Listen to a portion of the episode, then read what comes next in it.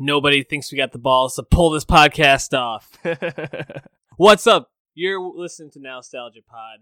We're giving you your weekly look what's going on in pop culture. I'm here with my co-host Dave Martinson. Dave, we're going to be talking Widows, if no one got that reference at the drop. We're also going to be talking Fantastic Beasts, Anderson .Paak, and a couple of other awesome movies and eh, some okay albums today. But before we jump into it, if you're listening and you support the podcast, please hit that subscribe on YouTube, soundcloud.com slash nostalgiapod, iTunes, or wherever you're getting this podcast. And also share us with a friend. We appreciate any support and any feedback you give us. We want to grow, so help us with that. Jumping right into it, Little Mix. Mm. Hmm, Little Mix. so interestingly enough, I, did you ever watch The X Factor? Fuck no. Come on, dog.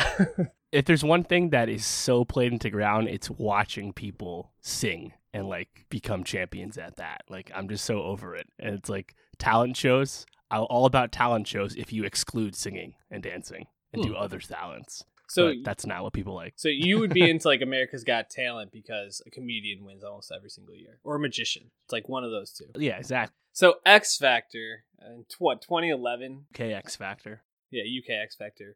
Simon Cowell pretty much brought this band together, Little Mix, and they dropped their fifth album this past weekend called LM5. Very creative name, obviously. It's interesting because I was doing a little bit of research about them. I, I hadn't really heard much about this group. They're pretty enormous over in the UK. Like their last album in 2016, Glory Days, was on in the on the top 40 charts for almost 90 weeks. Pretty absurd. I mean, that's basically since it's been put out, it's been a top 40 album. And it seems like a couple of their singles over the off that album have really propelled it to stay on the list. So I'm I'm wondering why haven't I heard of this group? And maybe listening to this album told me a little bit about it. There there wasn't really anything that stood out to me about this album. Anything that really caught my attention.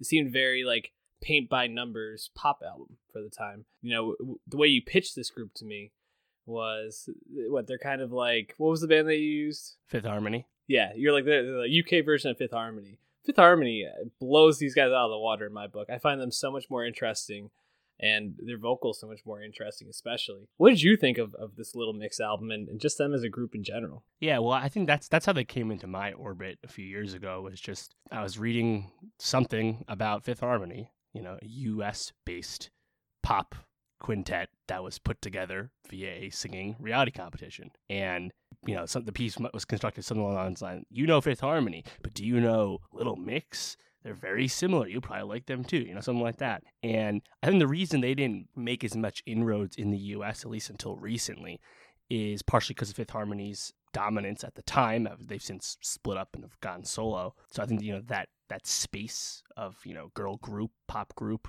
Mm-hmm. they're in the same lane, so they were just kind of occupying you know their own sides of the Atlantic, I guess. And also, you used spoke to it. The sounds of Fifth Harmony, I think there's there's unique sounds. Everyone knows Camila Cabello, Normani is also popping off, right? Mm-hmm. and you can easily identify that. And I don't think for Little Mix, at least not yet, we have quite that like singular vocals that you can like pick out. And ultimately, it is lazy just to compare them just to Fifth Harmony. But if we're just thinking about them in broadly pop music, you know, thinking like the pop records we've talked about this year, Robyn recently, Ariana Grande, Camila. I think, like you said, Little Mix is I don't want to say generic, but doesn't stand out from the pack as much as those other records did earlier in the year. And I think that's probably what's hurt them with branching out beyond their big UK base, which is established and, like you said, very successful. You know, I think they've had their moments. Songs like uh, Black Magic, I think, is really good. But I didn't really have that many songs jump out at me on LM5. And well, I think some of these will inevitably do big streaming numbers, like, you know, pop groups usually do. Um, you know, I don't know if this would do much to grow their base over here. I mean, the lead single was with Nicki Minaj. Mhm. Obviously, that's a play for the for the states, but I think that song's fine. I, I don't know how successful it'll be, but I mean, what was your read as someone who know, is familiar with Fifth Harmony and has listened to plenty of pop this year? I mean, did you did you really see anything that could pop out to you? The thing I think that stood out most to me was how much they seem to be trying to find a hit that will really catch on in America. You know, Yeah. like like Wasabi or what was the other one that sounded like Wasabi? Oh, Stripper. Like those two songs sound very almost like Migos influence or like hip hop influence, where they're trying Radio almost like plays rapping. for sure. Yeah, and they're they're going with a very specific sound. You know, they had uh, "Love a Girl Right," which kind of infused this like Latin, almost like Carlos Santana uh, mixed with like Rob Thomas type sound to it, and it's it's not Very smooth. trendy. I'll put it that way. It's just like they were we're gonna put out this type of song or uh, this type of song and see which one really like caught, and it just left me feeling like they didn't really have an identity that they feel comfortable with that they're trying to like almost kind of like the conversation we were having with the underachievers where they're trying to find whatever will propel them to that next level and for them it's this the next level here in the united states which i, I don't knock the hustle but i would much rather hear something like you know another black magic not the same thing obviously but evolving in that sound rather than just trying to find uh, whatever will catch on here. Be true to yourself I guess is like the Yeah. main thing. Although i gotta say the cure very catchy song that definitely stuck with me. Um, if I had to pick one song off the album, that'd be the one I come back to. Any any that really hit for you? Uh, I thought Joan of Arc was interesting. Just, I mean, there's a few moments here on this album, the song with Nicki as well, where like there's Hmm. you know female empowerment themes, feminist themes in general. But ultimately, I feel like a lot of times they're pretty surface level, mm-hmm. and it's like they're not actually saying as much as you you think when you first start listening to it. So again, those are songs that I probably wouldn't go back to as much. But yeah, I think you hit it. Like there are songs on here that are just straight up catchy. It's catchy pop music, and you know there's a science to it in a certain degree. Right? I think Ed Sheeran actually wrote a song or two on this as well. They'll be fine off this against their fifth album. They're going to do big numbers, but like you said, I don't know if there was much artistic ambition on LM5, unfortunately. Well, someone that seems to have a little bit more artistic ambition. Kirk Knight from Joey Badass's hip hop collective Pro Era. It's a very Wikipedia line right there.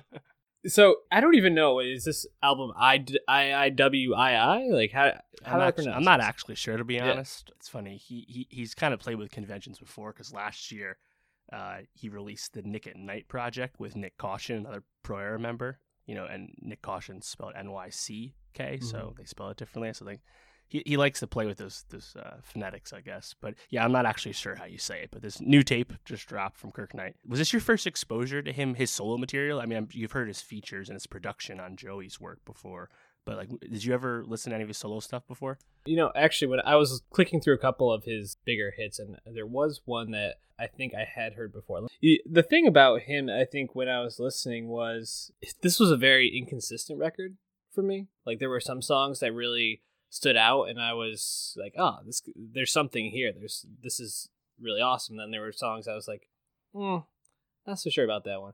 Uh, also, it was "I Know" featuring Mick Jenkins. I think I had heard that one before somehow. Right. Maybe like uh, maybe it was like a RapCaviar song or something like that at some point. I'm not sure. Um, but yeah, so like I uh, when I think about this record and I think about the songs on it that really stood out to me, like a song like like Leverage or Mo.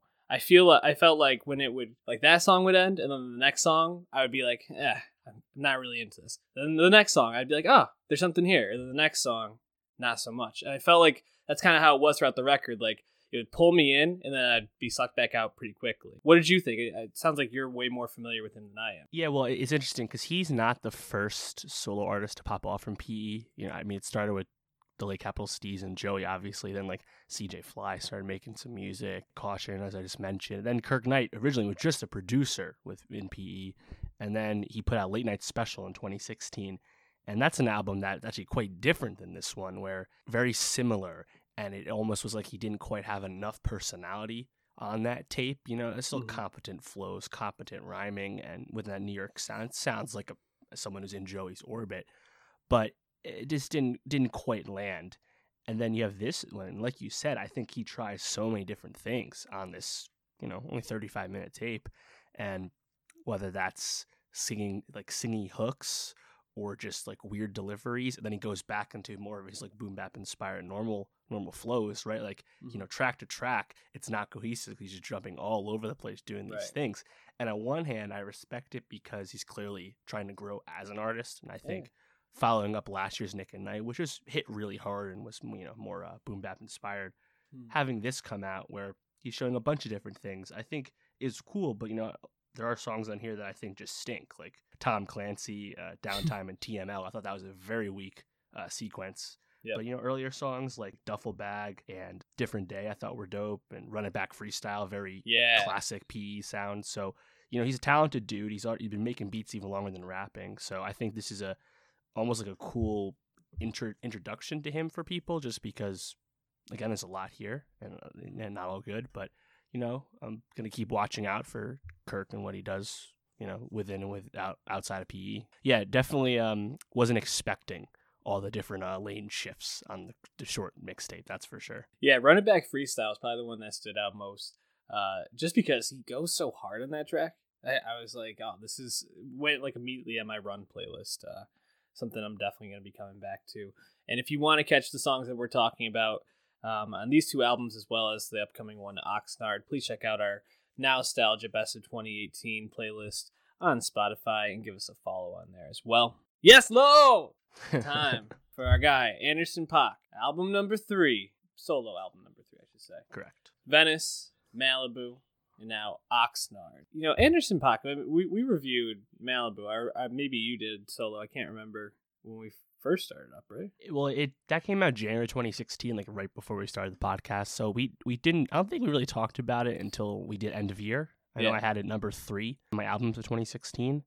Um, I don't think we talked about Yes Lawd, the project with Knxwledge, the producer as well. So yeah, this is mm-hmm. really the first project we're talking about as it's come out from him. You know, given that post Malibu, you know, he got a song in Apple commercial, toured with Bruno Mars, and then you know went away for a little bit. So this is really the first time we've had a chance to really talk about him in the moment. Yeah, and it's kind of crazy because I feel like out of, I mean, we obviously have actors, musicians that we highlight a lot on here and we ride for. I feel like uh, between us both, uh, since you turned me on to him back in 2016, Paak's been one of the one of our favorites, one of the people we've been most excited for, most anticipating his album this year.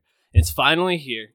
Oxnard. What's what's your take on it, Dave? Good album, bad album? I really, really like it. I think it might be my album of the year right now. Um, Ooh. Um, definitely, obviously, that's a tentative statement. Not don't hold me to that yet. I'll put it in stone in, in a month. but uh, yeah, no, it's funny because Malibu, I, I, think, is probably a better record than Oxnard. And I had Malibu number three in 2016, but that's really just because Malibu came out in a year that Kanye and Chance also made music. Uh, not really a slate against Anderson. And really good albums, too. Right. And Oxnard, it's funny because I was wa- reading some reviews and it's funny where I feel like I'm I'm one of the few people that's like this is capital G great, and most people are like, oh no, this is lowercase g good. You know, there's some issues. And I'm like, yeah, there's some issues, but I still think what what works here works so well that it's like, I mean, how can you hate?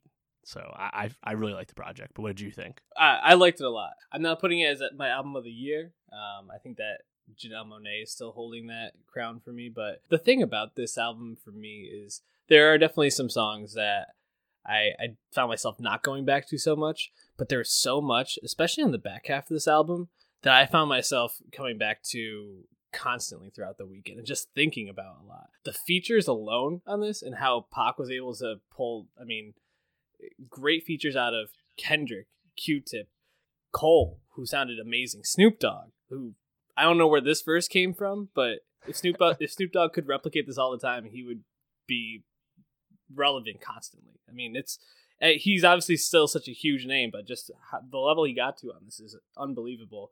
Um, and then BJ, the the Chicago kid, also mm-hmm. delivered on his. I obviously really liked it. It's going to be in my top ten for sure, probably top five. But you, you talked about the things that you felt worked worked really well. What were those things that stood out most to you? What it makes Anderson so interesting, I mean, ever since he uh, popped up on Compton, Dr. Dre's last album 2015. He had six features on that. That's really where damn near everyone first heard of him, right? It was obviously a big look for him. And then mm. obviously Dre helped him make Oxnard, and he's featured on here as well. And ever since that point, and then obviously Malibu, Venice, right, all, all that, it, Anderson's always stood out because he, he can do so many different things. I mean, he was an XXL freshman, but it's really hard to just call him a rapper, right? Mm-hmm. He obviously raps and he brings soulful and funky uh, stylings to rap, but you know he also has like an amazing ear for drums, and this is all within this you know uniquely raspy voice. So he's such a unique vocalist that does so many different things, all while having an ear for multiple genres almost all the time, right? Mm-hmm. Um, I wouldn't call any of his project rap albums, even though he raps on lots of his projects. The majority of the time, he is in, in fact rapping, right? And I think that's what's just so cool about him because he's so unique. And it's like, yeah, we can find parallels to Kendrick and Chance if you want to find them, but I feel like he ultimately is his own guy. And I think he made songs on this on Oxnard that you know can stand up with his other big smashes and the songs that really sound like this uh, quintessential Anderson .Paak songs.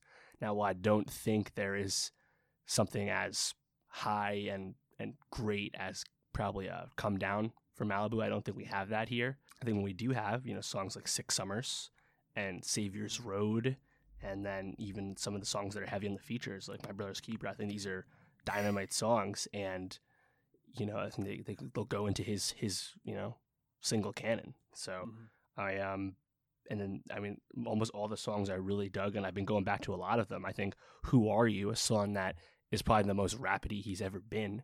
Um, you know, and maybe that sacrificed a little personality in the process, but you know, like he, he ultimately across the album, he doesn't really change who he was. You know, he's still a guy who likes to rap about the way he likes ladies, right? Like he, he's very mm-hmm. hedonistic, almost misogynistic guy in a certain sense, but because he comes at it in a unique, unique way, it's like not only tolerable, but it's almost always amusing, you know? Mm-hmm. So I don't know, I thought this was like incredibly on brand for Anderson. And like I said, I think there's several songs that will be, be lofty on his, you know, top songs lists for sure. So yeah, yeah it's, totally. It's tough, tough to find a lot to dislike on here. I think we're a big uh, critique of this album is that it feels people feel like it's overly ambitious at points, and it right. makes it hard to to deliver on all of it. Which uh, I I think I can see that you know, um, like for example, was it the the song "Smile Petty"? Which is mm-hmm. the is basically his political song. Is that no? Six Summers is, is his political song. Which uh, for me, it kind of hit, right. kind of didn't. I think it's catchy, and I think that there's some really good moments on that track, but overall, it kind of felt like a shift away from uh, the personality he's come to be known as, which is also probably something that he's trying to grow. Is that his personality is not just this, you know, like goofy, like you said, hedonistic character. He's a complex human being with complex thoughts who exists in our world. So he's obviously going to have opinions on these things. I think when he's at his best is when he is light and funny, though. Like a song like Sweet Chicks, which is probably like the least serious song on this whole album really I, I found myself coming back to just because it was a lot of fun and it was I found it incredibly funny, especially how it kind of ends. The, the the girl being upset with him and uh, shoot I guess shooting him or at least shooting at him, but just how the way he kind of transitions from all of it. I mean, it's just really fun to listen to, and he does it like you said over this shifting genre bending music that is funky and dancey and hip hop infused and even like disco at times. Like tints, I feel like you could put that sure. with the uh you know like those people doing like the the disco dancing back in the 70s like uh, make just make that a music video right now it's like perfect for it so that, i mean there's a lot to like on here you mentioned the features which and I, I was talking about them too which ones were you most impressed by and which ones were you like yeah probably done without that i think j cole's features really great he's actually been on an impressive feature run this year on top of kod coming out so i really liked him on trippy and then uh, probably Q-Tip on Cheers. Um, mm. Q-Tip is interesting because you could definitely see him as an influence uh, for Anderson, both the tribe sound and both Q-Tip specifically as a vocalist, as a uh, curator of sounds. And not only that, Q-Tip actually thought really brought it with the feature. So I think that's a really cool pairing that works really well. Mm. Um, and then, you know, I, I think Dre, it's, it's, it's Dr. Dre's old. I'm not gonna. I don't kind of hate on him too much for it, but he, his um, delivery is just so strange now. He keeps it so like. I saw it described as um, militaristic, mm. and I was like, yeah, that sounds about right. Um, he loves to go to the gym now too. Um, and then Pusha T, you know, I think I, I really like Push's uh, in fitting with the theme of the song. I really liked his comments about uh, Malice, you know, talking about clips and mm. stuff. I thought that was cool. Um, and then the Kendrick feature, I think ultimately is like a disposable Kendrick feature, but it sure. fits the song really well. Mm-hmm. And you know, I was like, this actually technically it's the the, the lead single from this because Bubbling isn't on Oxnard, but you know, I think that that was still good. So yeah, there wasn't any features I disliked. I thought BJ Chicago Kid again was was really good on Sweet Sweet Chick. He's always really good. Um, mm-hmm. kind of reminded me of the song The Dreamer at the end of Malibu. Um, yeah, so I think it's uh, you know, I I think the Chase and Headlow, the first two songs, you know, I, I probably find those songs more the least memorable ones. But like mm-hmm. you said, once you get into the middle and back half of this album, it just really doesn't stop. Yeah, it hits a groove and it just kind of you just ride with it. Yeah, you know, just uh, one thing I did want to highlight in that in Sweet Chick, uh, he does give a Gotye reference, which I mean, any, rapper that, that's mixing in a, a Gotye line, I mean, I'm, I'm, I'm here for it. So, um, Anderson .Paak, Oxnard, certified fresh by Nostalgia Pod. Definitely check it out. We'll have a couple of songs on our playlist again, so uh, please follow that and tell all your friends about Anderson .Paak. He's probably one of the most underrated performers out there right now for the quality he's putting out consistently. Um, oh, also the I, I loved how he shouted out Mac in one of the songs. Absolutely. Obviously, uh, he released "Dang" with Mac, uh, or featured on Mac's album. So, Mhm. um, you know, definitely uh, still a loss. You know, Mac still is still a loss that I think a lot of the music industry is feeling pretty heavily. Wrapping it up there for music today. We got three pretty big time movies to talk about. Why don't we start with the Coen brothers dropping a Netflix movie? What what am I supposed to make of this, Dave? The Ballad of Buster Scruggs. Uh, this feels like probably the best made for Netflix movie that I can recall. I mean, uh, I haven't seen Roma yet, so I'll withhold Right. my yeah. my judgment on that until that comes out. The trailer looks incredible. Um, but I mean, it, it almost like takes what Netflix is. So a lot of people just just binge watching TV shows, and it's like, all right, so we're gonna put this on a format where people binge watch. Here's like six different stories, and we'll just let people binge watch these all in one sitting. Netflix's whole plans this year with Ballad Buster Scruggs, with Roma, with uh, you know they're releasing these films in small limited releases in theaters, which is going directly against their ethos they were ascribing to as early as the beginning of the year, right? Mhm. And I think part of that is because the Coen brothers, Alfonso Cuarón, are two of the most influential, successful filmmakers we have right now. So they probably have some pull with putting a project on Netflix. But I think it also speaks a little bit to the changing of, of the times, you know, both the way Netflix's worldview and also the way people are accepting Netflix um, you know, in terms of the traditional industry. But yeah, I mean, is this the best made for Netflix movie they have? It, you know, I think it is until Roma comes out. Yeah, you know, I mean, what, what's in the competition? Uh, Private Life came out earlier this year. It's supposed to be great. Okja, maybe. Okja's pretty good. There, there, there's only a handful that are like truly great, you know. There's other sl- movies that are just good, you know, like your War Machines, your Meyerowitz Mhm. stories, stuff like that. But yeah, I think I think that's that's an interesting interesting title to bestow on Scruggs for a few weeks until Roma comes out. But you know, it's interesting just because the whole genesis of this this project was initially described to us as like an anthology series being on Netflix. And the Coens said like last week that they were never going to do this as a TV series because they don't like doing TV because it's too open ended. And I'm like, why didn't they tell us that two years ago? Like, Right. why didn't no one know that's how they felt?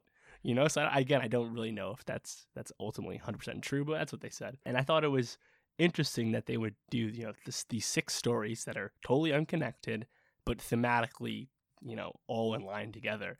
And it's and throughout the way, it has a lot of the things that the Coen brothers are known for. Whether it's, you know, it's like punchy dialogue that is surprisingly funny at like weird moments, and you know, quirky characters. I think a lot of the the then uh, and then heady bigger themes on top of everything. I think this is a lot of what the Coen brothers uh, do best, and you know, it's not definitely not their best movie. They that's a, a high bar to bar, bar to hit, but uh, I was quite impressed. Honestly, I really liked it.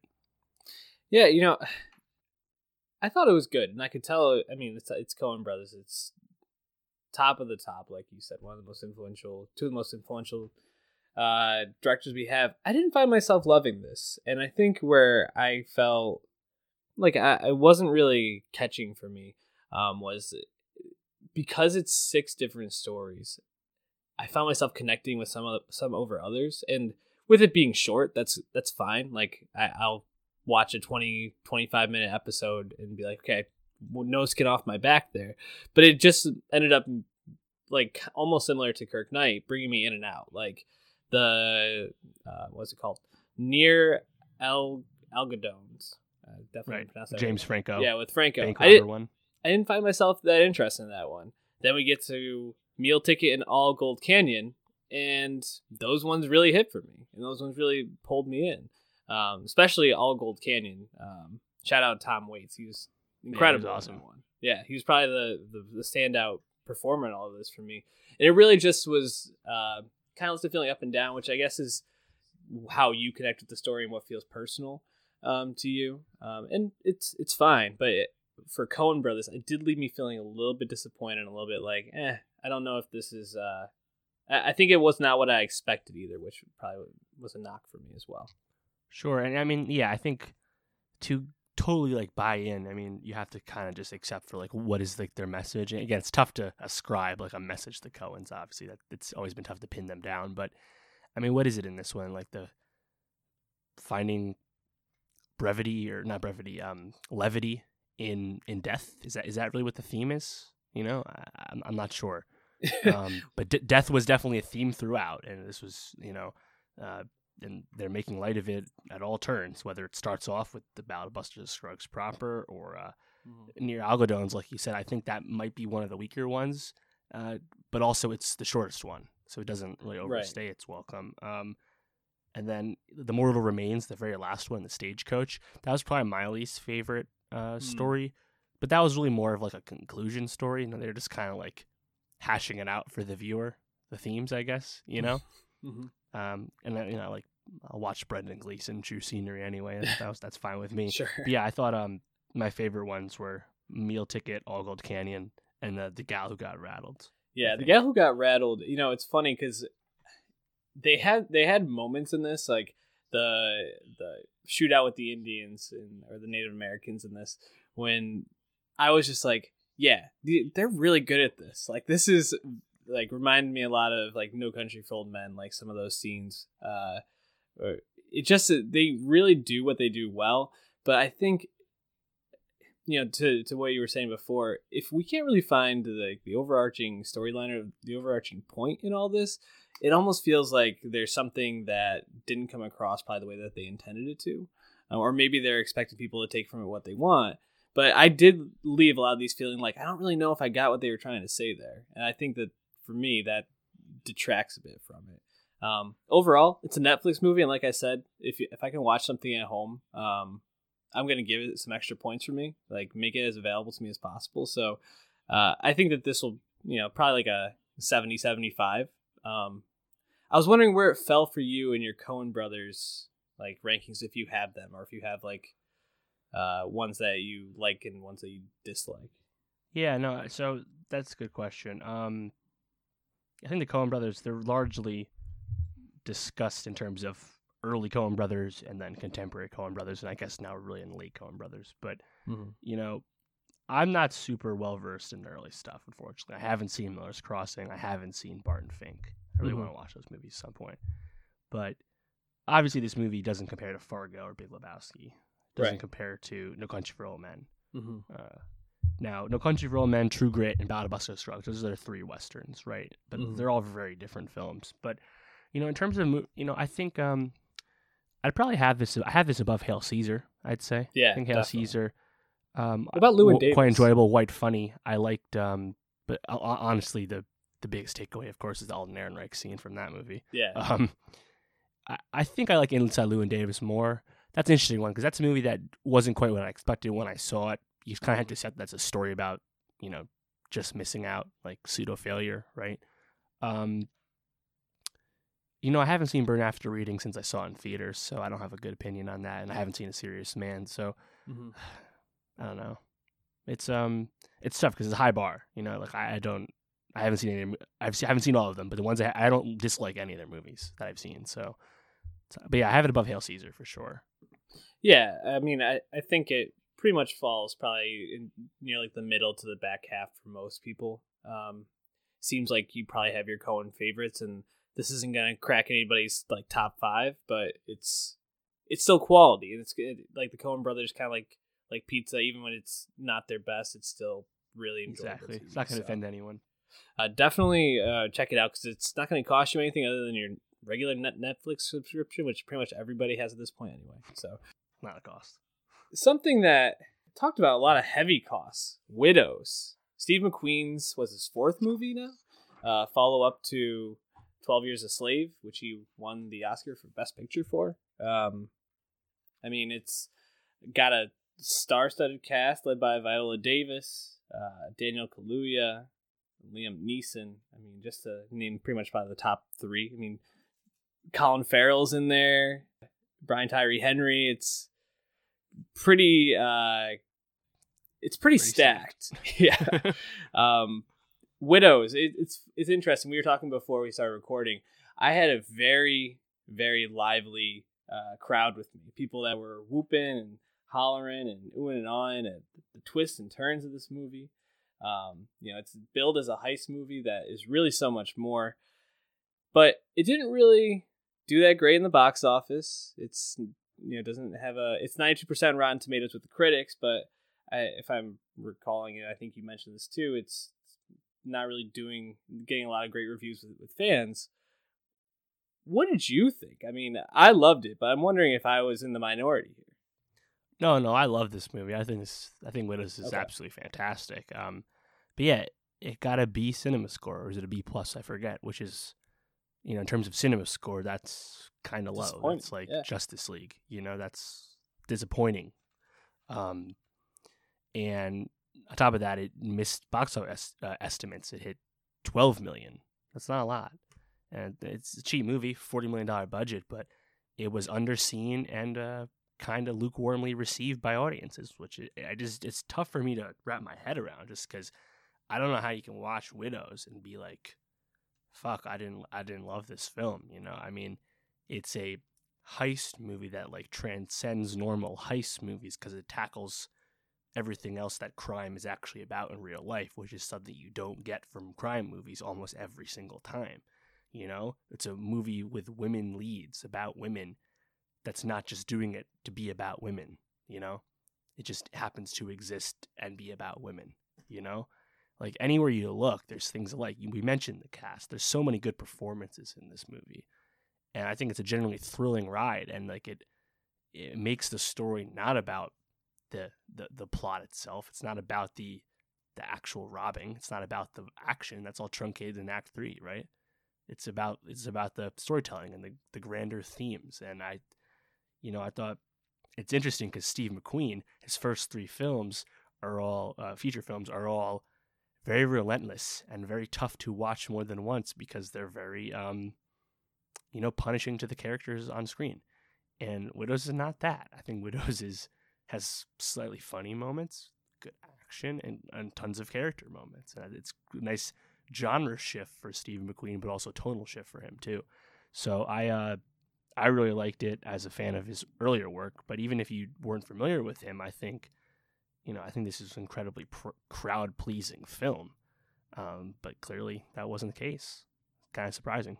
It it definitely surprises me, and I think, um, you know, when I think about this movie, uh, I- there's so many things about it that really stand out. Like, pretty much everybody gave a really strong performance. Um, the it was a really great script, and like I said, there were twists and turns. So there's even if you're not like you don't really care about like the, c- the cinematography or any of that sort of stuff. It's just a fun story, and it's a great heist movie. I mean, I I was like gripping the edge of my seat when they finally did pull like go in and pull the heist off. Um, and I mean, it's hard for me to I guess make sense of why people might not like it, especially because I mean Steve McQueen, uh, obviously one of the best up and I don't even know if you can say up and coming, one of the best directors we have right now. Um, and he lets all these characters and all these actors just ball out. Like Viola Davis in this, I mean, we already know that she's great. We don't really need to go into why Viola Davis is great, but she has a pretty difficult like lead role because she's dealing with all this grief and all this like uh, confusion and kind of just like on the edge of things the whole time while also try- having to hold it together and figure out how to pull off a heist when she's never done anything like, like this before she's just like piecing life together at that point um you have Cynthia Erivo who like Irvo. come yeah, Irvo comes in like halfway through the movie and just is like this rocket on screen and adds like so much like weight and like badassness. You have Elizabeth Debicki, who probably whose character probably has the most growth and probably the most satisfying um, character arc, I'd say, throughout. And then on the other side things, you got David Tyree or Brian Tyree Henry, um, and Colin Farrell like showing like going toe to toe like the whole time. It's like how can you like not like what's happening here? Um, and I think maybe it's not that people don't like it, but uh, I think when you have movies like the crimes the crimes of Grindelwald, which we're going to get to, a lot of people probably said, "I'm going to go see that this weekend, and I'll go see Widows over the Thanksgiving break or something like that." Um, I basically just gushed about it. Um, maybe a good place to start in breaking down what we liked about the movie is um, McQueen. I think had a lot of like signature moments in this, but what what stood out to you most about his direction, um, or just his overall like touch on the film?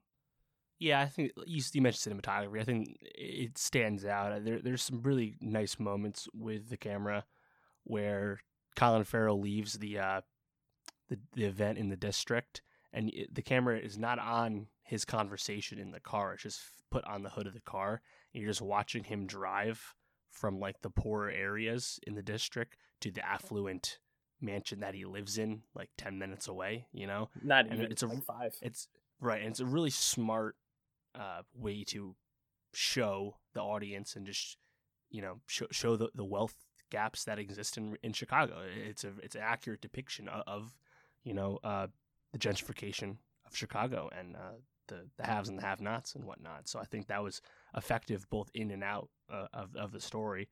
Um, and then the camera also really twirls around Kaluuya a lot when he's uh, doing his menacing um, in the gym. mur- murdering the, the basketball scene in the gym most most uh, uh, importantly which is funny the two guys he killed were the cool kids the rap Fucking duo. crazy.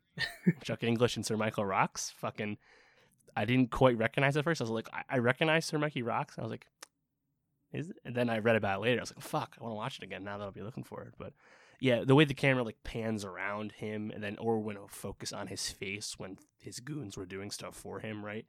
Um smart touches and the only thing, the only choice I think he made in this film that I would question, and I don't have as big a problem with it with other people, but I saw it being mentioned was the flashback scene with Viola Davis and Liam Neeson's son uh, in the car. I think that scene it, it it doesn't flesh out, you know, police violence on on black black men, black youths that well and the rest of the movie ta tackles issues in a smarter way. So it almost is like this was like ham fisted into the film a little bit. We really need that flashback for Viola Davis's character arc, you know. And then the meta story, Steve McQueen is a British man, and it's almost like here's your commentary on America's problems.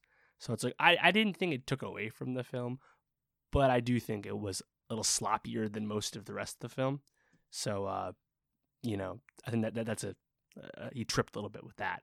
But yeah, I think he uh he killed it and um it's uh you know, it's it, he he's a director that's not that famous, but he should be. Absolutely, and I agree with everything you said. The like signature cinematography moments in this are, are fantastic. I think what I was most impressed with was um, how him and Gillian Flynn wrote this story that is a heist movie, but it also encompasses politics and racial uh, relationships and, and undertones. And uh, there's so much that goes into it, and it's written so well and paced so well, while where it's able to cover all these things and do it in a way that feels not rushed or like he's not serving all those different parts. Um, I thought that was just incredibly impressive, and um, I left being like, man, there was so much in that, but they really, um, I don't think underserved anything. So definitely impressive. Um, the one thing I, I think I, I mean, two moments really stand out to me that I didn't like. Uh, Linda, played by Michelle Rodriguez, um, when she goes to the architect's house, that whole scene and like ending up making out with him, I found to be like, what? And I, I, I'm sure that's probably just to kind of try to give her character depth uh, in terms of like how she's grieving and handling it. Um, also, not enough Carrie Coon, man. Like you got Carrie Coon. What she she gets what three scenes maybe in the whole thing. Um, I want more Carrie Coon in my life, um, and especially because uh, I, I want to see more of how things came together with her and Liam Neeson's character in it. Um, Yeah, I think that definitely could use some some more fleshing out, considering they show you kind of early that Liam didn't die, right? So I would agree with that. I thought Michelle Rodriguez was just a little vague as a character yeah, uh, in this, And then Cynthia Erivo was great, right? But it was unfortunately more of a physical performance than anything else, just because you didn't have enough time to do that much else. You know, uh, it doesn't detract from the movie, but just you know those, those I think those two characters was a little weaker. But Debicki and Davis obviously are are, dynamite, and Debicki, like you said, uh, she arguably ha- has has the most, just because you know there's so much obvious, tangible you know change happening to her character. And you know another thing you mentioned that's in the script is you know men and men and women's relationships. You know, I mean her her, her both reconciling with her her now dead husband, and then her you know taking up the Sugar arrangement with with Lukas Haas, right? And it's like there's a lot there, and then seeing her, um, you know, come into her own and finessing Thrive. that that mom to buy her tree glocks. you know, it's Eat that was, hot uh, dog, girl. That was fucking iconic. iconic. Yeah. So I think um overall it's uh it's a movie I would recommend a lot of people. I actually I thought Colin Farrell was perfectly cast as well. Um didn't mind the accent. I thought some people thought it was a little too Irish. I did mind the accent. Boston. I, I don't know what it is. I think maybe it's because I think about him in True Detective so much now that Uh, Like- I don't even remember what it was like in True Detective. So it wasn't great. He doesn't. He, I feel like he doesn't do accent work well, but um, I I thought he was still fine in the role. Um, he, I was gonna ask you because there's a lot of great performances. Who's the MVP of this movie for you? because I think Viola Davis has to keep the movie going, keep Yeah. the movie together. She's probably the most important performance. Um, but taking that taking that away, I would say it's Debicki or Kaluuya in terms of like pound for pound scenes in for me. But it's tough. You could you could pick a lot of people.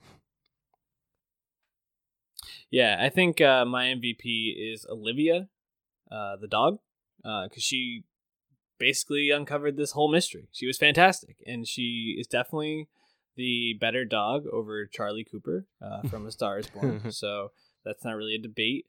Um, now, I think in, in seriousness, probably for me, it would be Kaluuya, just because every time he was on the screen, I felt like nervous. I felt intimidated. He really was this uh, amazing villain. He does so much just with his eyes.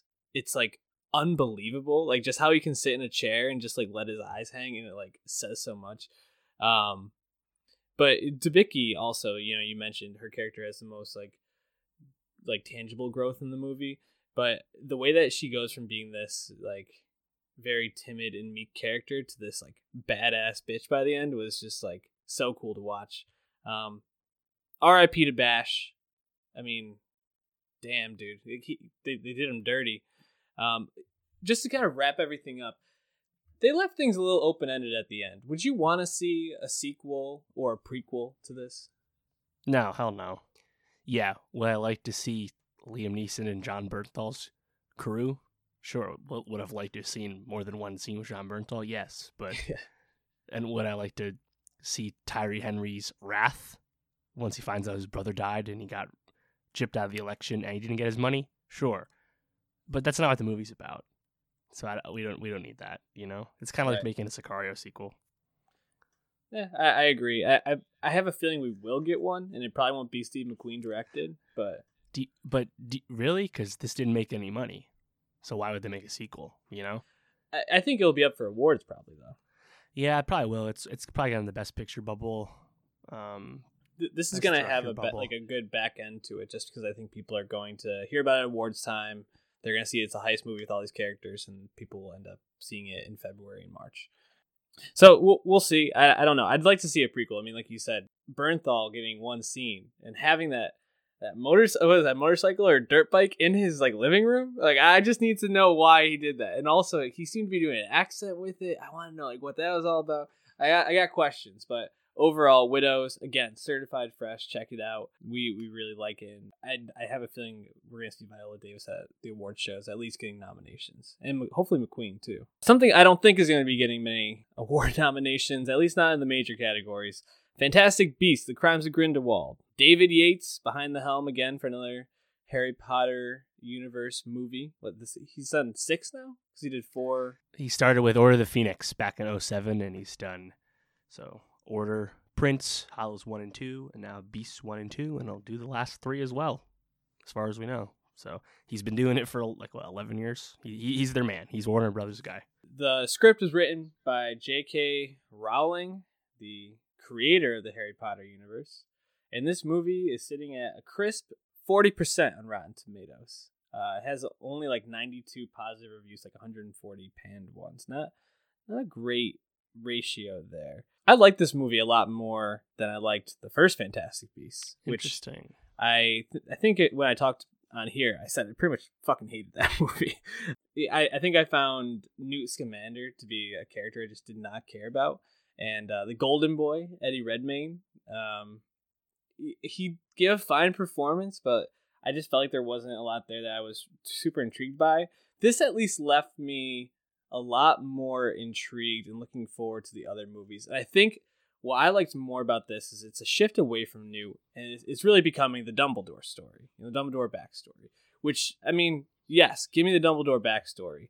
However, and this is kind of where I'm going to let you take the ball here. Uh, Dumbledore is a very important character to a lot of people because in Harry Potter books, he was, I mean, the patriarch of things in, in a sense. And Yeah. uh, he's the kind of character you really can't fuck up because if you do, there's going to be a lot of people that are pretty disappointed and unhappy with it. I guess I wonder if you like this movie, is my first question. But second, with it becoming the Dumbledore story, is this the sort of thing where you feel like they're leaving it in a place where this is going in the right direction with that? Yeah, so a lot of meat on that bone. Yeah. Uh, I'll let you chew where you want. Yeah, I I think the movie stinks. Oh, I think it's way worse than the first one, wow.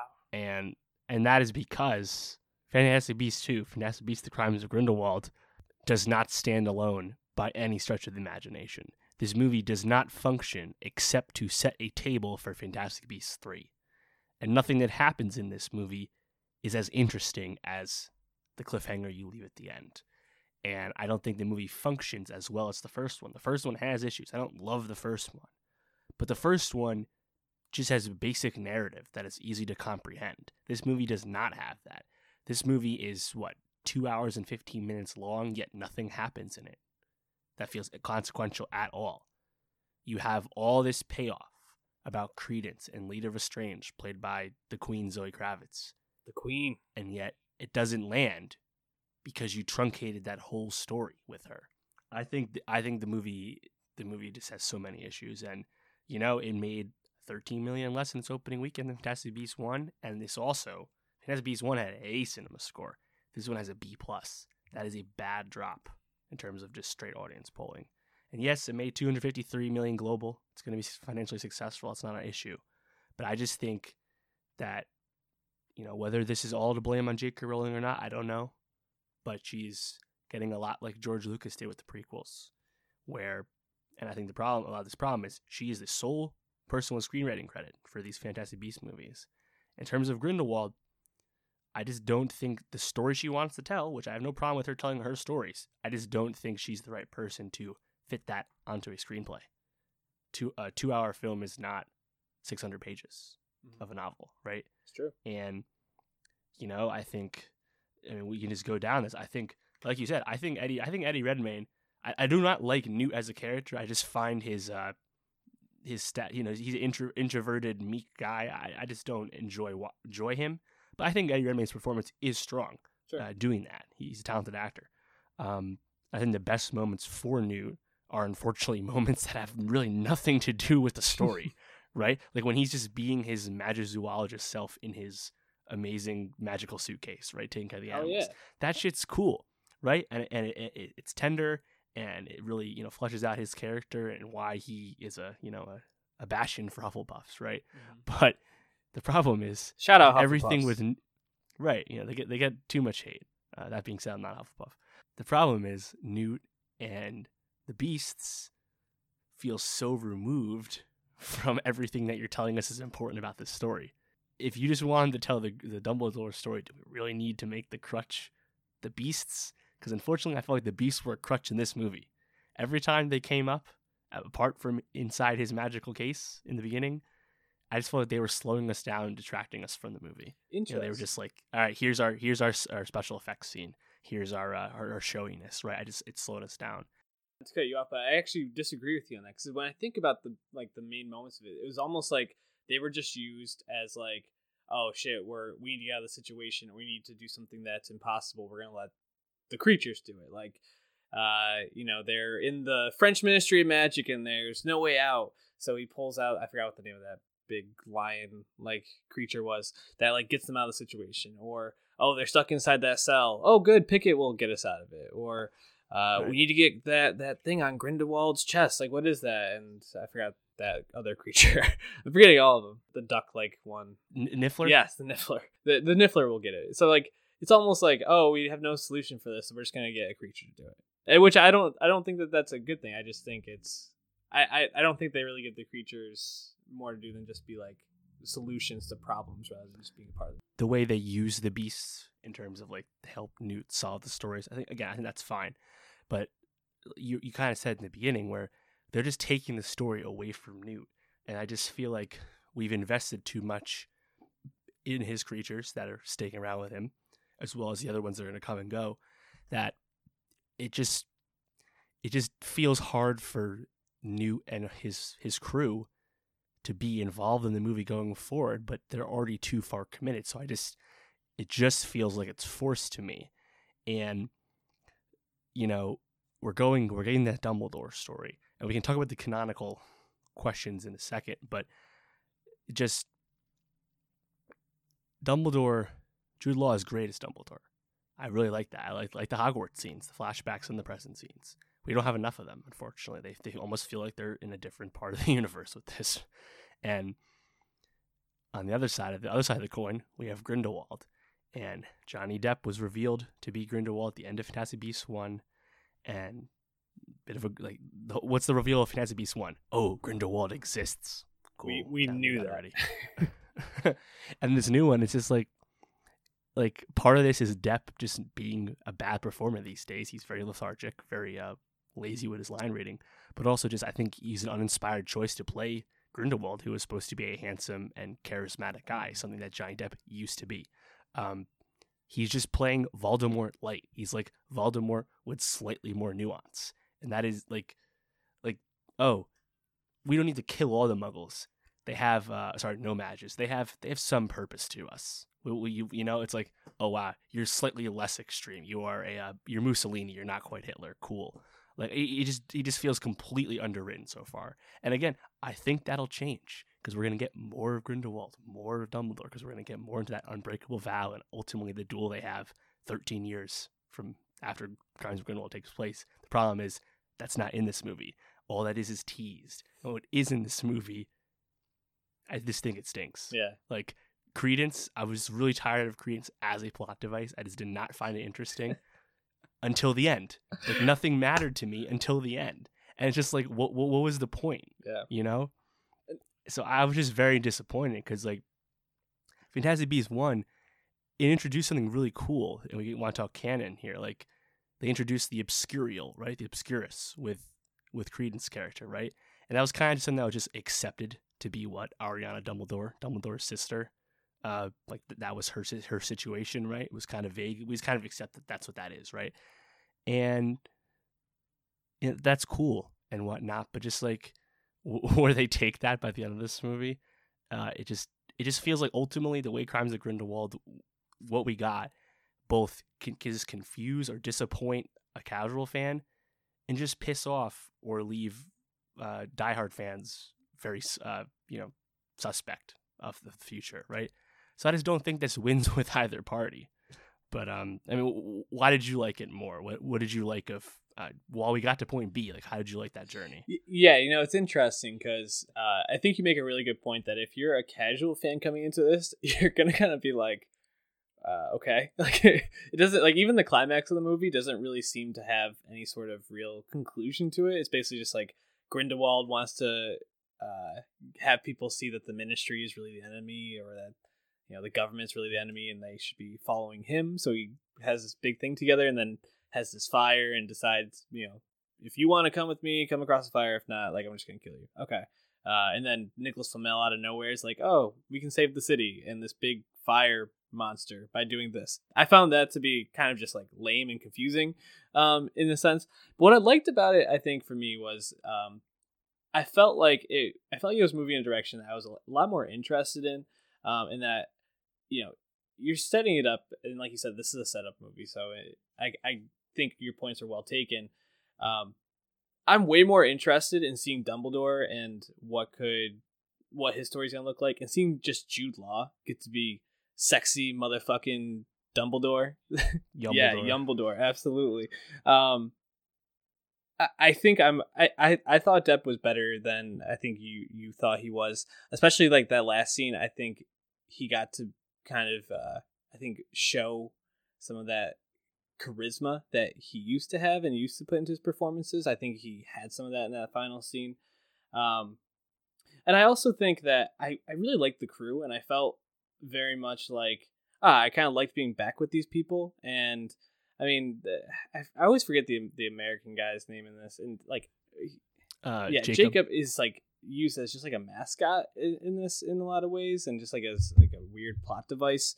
Um, but I, I really liked, you know, like seeing Queenie kind of struggle with her things, even though I think some of that was a little bit confusing and not really explained either. And I'm sure it probably will be in the end. But Newt I found to be a lot more uh, likable, and seeing like the creatures was cool. Um, Tina, I mean, girl, you're an or. If you're really that upset about Newt getting engaged, like send him a, send him a letter, do some investigation. Like you are better than just like listening to these magazine things. Like things didn't make sense, but I just ended up liking it more. I think because it's drawing me into things that are nostalgic and things that I am way more interested in than seeing Newt Scamander try to track down creatures. Right. So, so you like the movie because you realize that it's just going to set up movies you like more yes.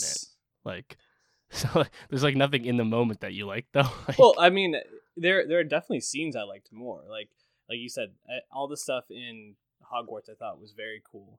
Um, I thought the scene with Dumbledore and Newt on you know walking through Paris and going to different parts I liked a lot. Yeah, um, definitely good.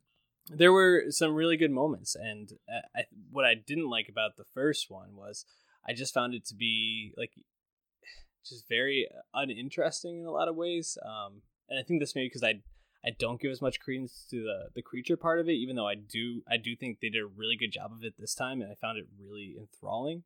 And I think the CGI in this, and that I think they got some nominations for like costume on the last one, probably CGI as well.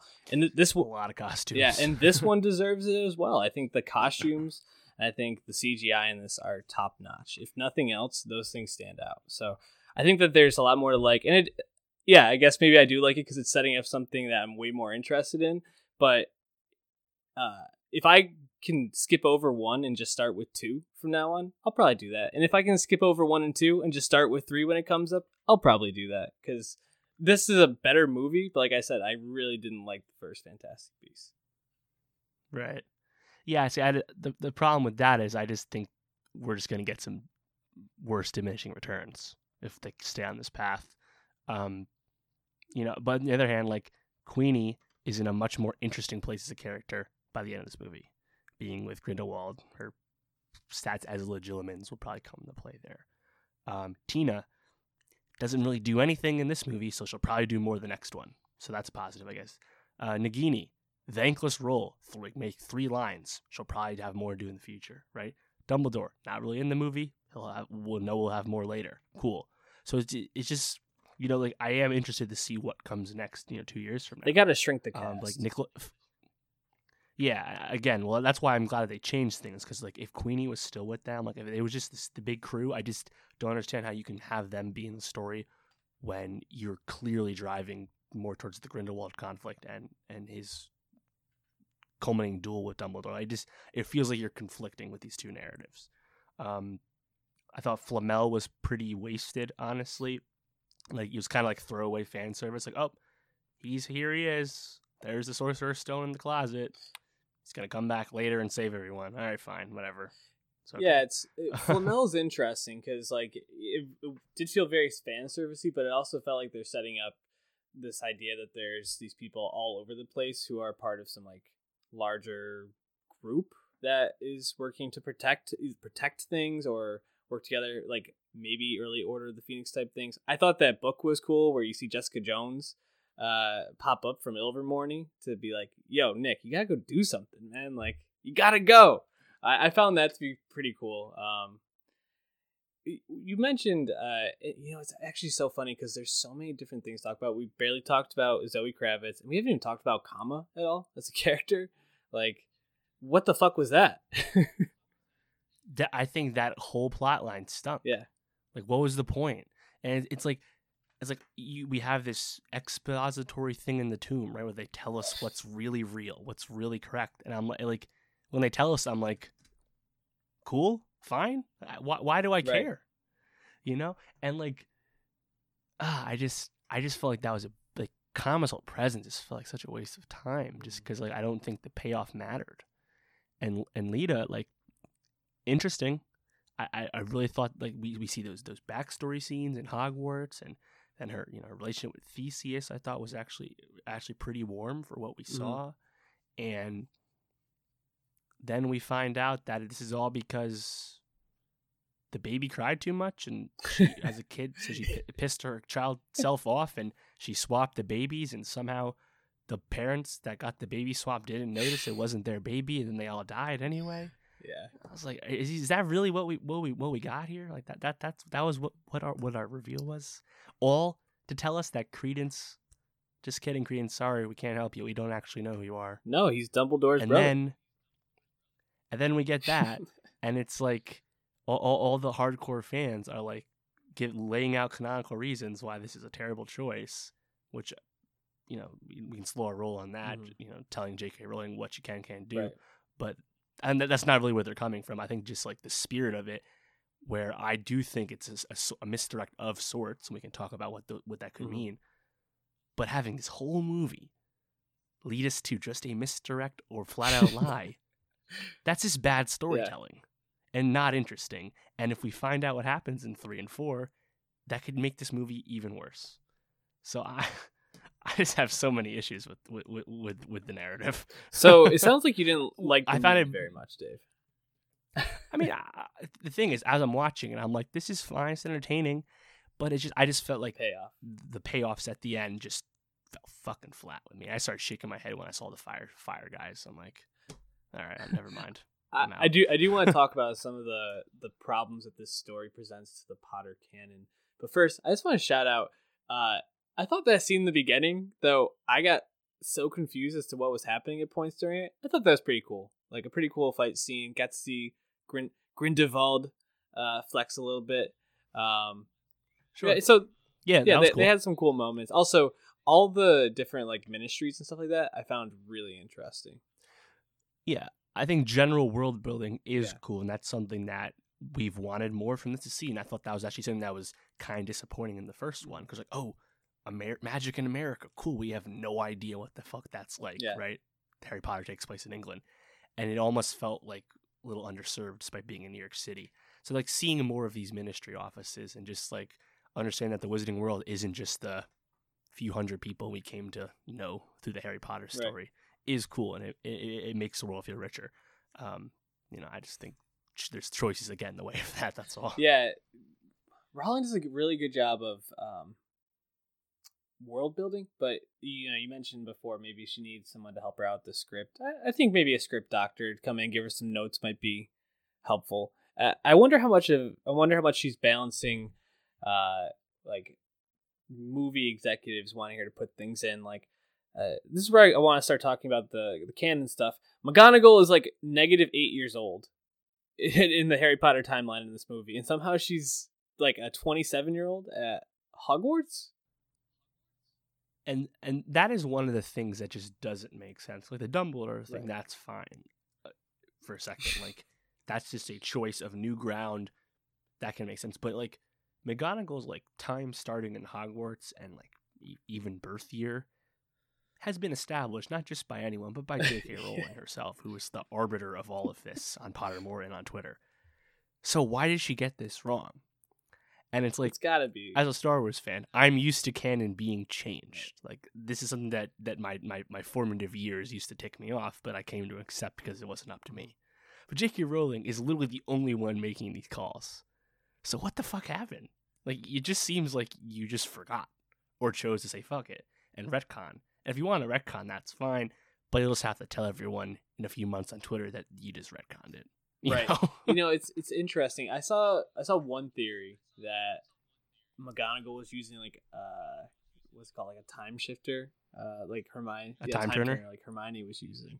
Uh, which if, if that's the fucking case, that's such a random thing to throw in there and to not explain for a whole fucking movie. Like, uh, especially because it's not like you could have written any any professor in there. You could have just said any name. Uh, professor.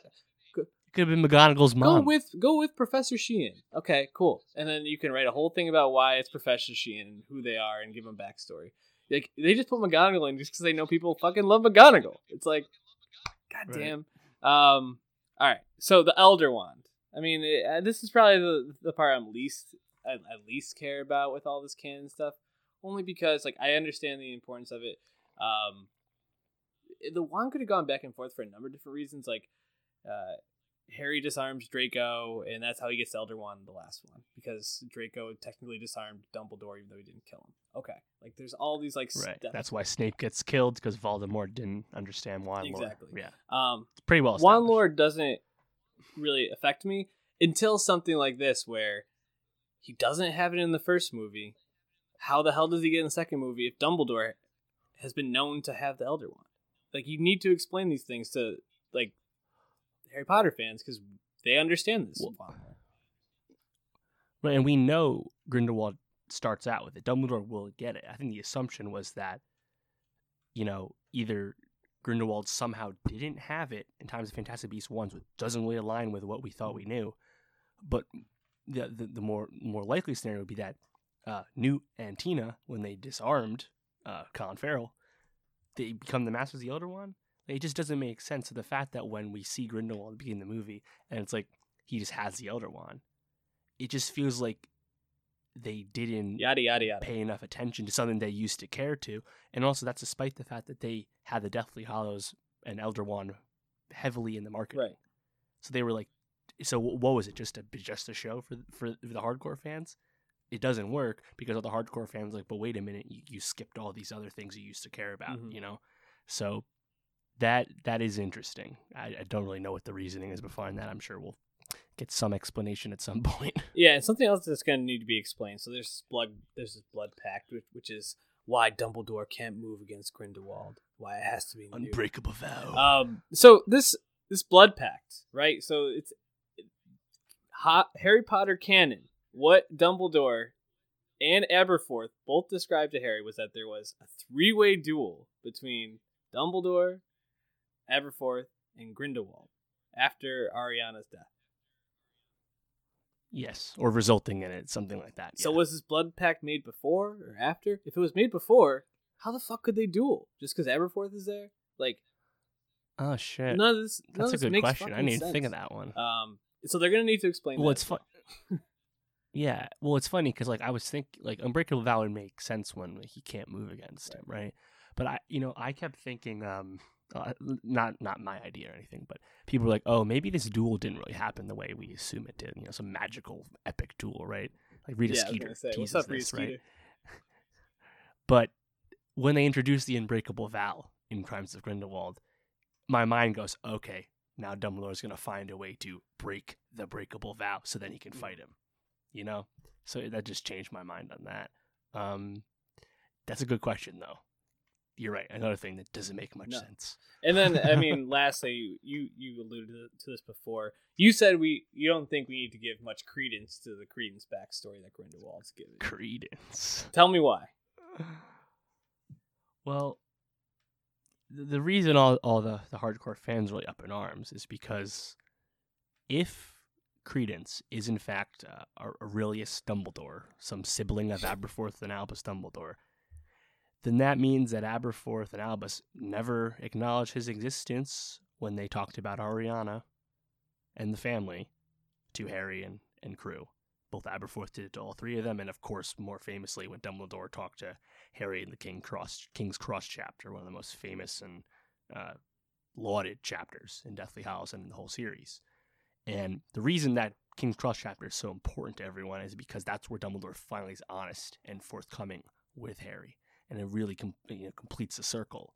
Mm-hmm. So the fact that you would change this now that he was in fact still holding something from him, because there's really no explanation that you look back at that text for why he would not mention that. Oh yeah, my other brother, and we, we kind of forgot about him. Didn't know we had him for what, what, We don't talk about it. Like it really takes away from the Yeah. chapter. So obviously, it's not going to be just that cut and dry.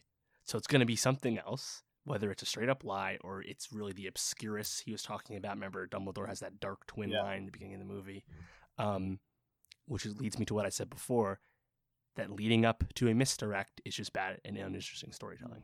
So while I ultimately do think that that obscurus theory everyone's attaching to themselves for the sake of the canon they love, um, sure that makes plenty of sense. But I think we'll get some kind of explanation that isn't exactly as Grindelwald just told, just said it. But again, I think the the narrative is uh, it's uh, questionable until proven otherwise. Right now. Yeah, and I really hope it's that obscurus theory because if it's just Grindelwald's lying, damn, like talk about lazy writing. What are we doing like here? you're just like, oh, I'm just gonna lie to end the movie to drop this huge. And here's the th- and here's the thing. It's like Credence actually just being no one.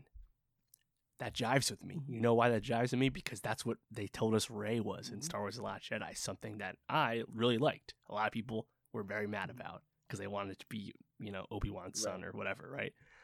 And I think that's cool storytelling, and that that works. But now you're gonna straight up tease it one way. Like imagine if they said, "Rey, you know, you kind of look like old." Just kidding. You're no one. Star Wars didn't do that Right. at least. So yeah, they, they have a lot of they have a lot of work cut out for them in, in three. definitely. So, That's for sure. uh, I mean, I'm excited to see three just because they did leave us with so much to talk about in the meantime. Um, sounds like Dave is kind of out, but I know you're still gonna see the movies. No, I'm excited to see it. I just think this movie itself does not function. Well, if, if you uh, if you like Harry Potter and for some reason you haven't listened to Binge Mode yet, uh, I think we both highly recommend it. Um, probably the best Harry Potter podcast out there um, at the moment. Oh yeah. Um, and that, that's gonna do it for us for this week. Uh, so we got uh, Little Mix, No Bueno, Kirk Knight, eh, pretty good. Oxnard, very good. And then we got Buster Scruggs, yeah, pretty good. Widows, very good, and Crimes of Grindelwald, yeah, pretty bad. Pretty bad. Shitty. Shitty. What do we got next week, Dave? Uh, we'll definitely be talking about Creed 2. Obviously, no need to explain why. Uh, Little Drummer Girl, six episode AMC miniseries is uh, airing by Wednesday night. It'll all be out in, in the states. Uh, reviews are good. Michael Shannon, Florence Pugh, Skarsgård. Uh, excited to see that. Uh, John Kerr novel. Uh, so we'll talk about that. Rona's wrapping up. We haven't talked about that since the, the first two episodes premiered. And then uh, musically, uh, Monday, JID is releasing DiCaprio 2. J. Cole signing. He's really impressed with his uh, dexterous songs recently, so I'm excited to hear for, hear that. And then uh, able to talk about Rita Ora, first album since I think 2012. You know, so that's interesting. Um, and eventually we'll talk about uh, Boy Erased, maybe Green Book, something like that, uh, when we get to them. But of course, more things will come up over the holiday, so you know, stay tuned, subscribe. Subscribe. Hit that subscribe. Um, just a last thought. You mentioned Skarsgård. I was thinking if they were going to recast Grindelwald, I, I'd like to see him get that casting. Honestly, yeah, I think he's actually a much better fit. Both looks like him and is more more attractive, more charismatic. Yeah, I think that's actually a great point. Uh, so I hope hope they do that. Listen to us, please, J.K. Rowling. Also, you you, you can't change that that Dumbledore King's Cross conversation. You just can't do it. Uh, I'd be out. Um, and I know you really care about my, my fandom. So, anyways, until next week, peace out.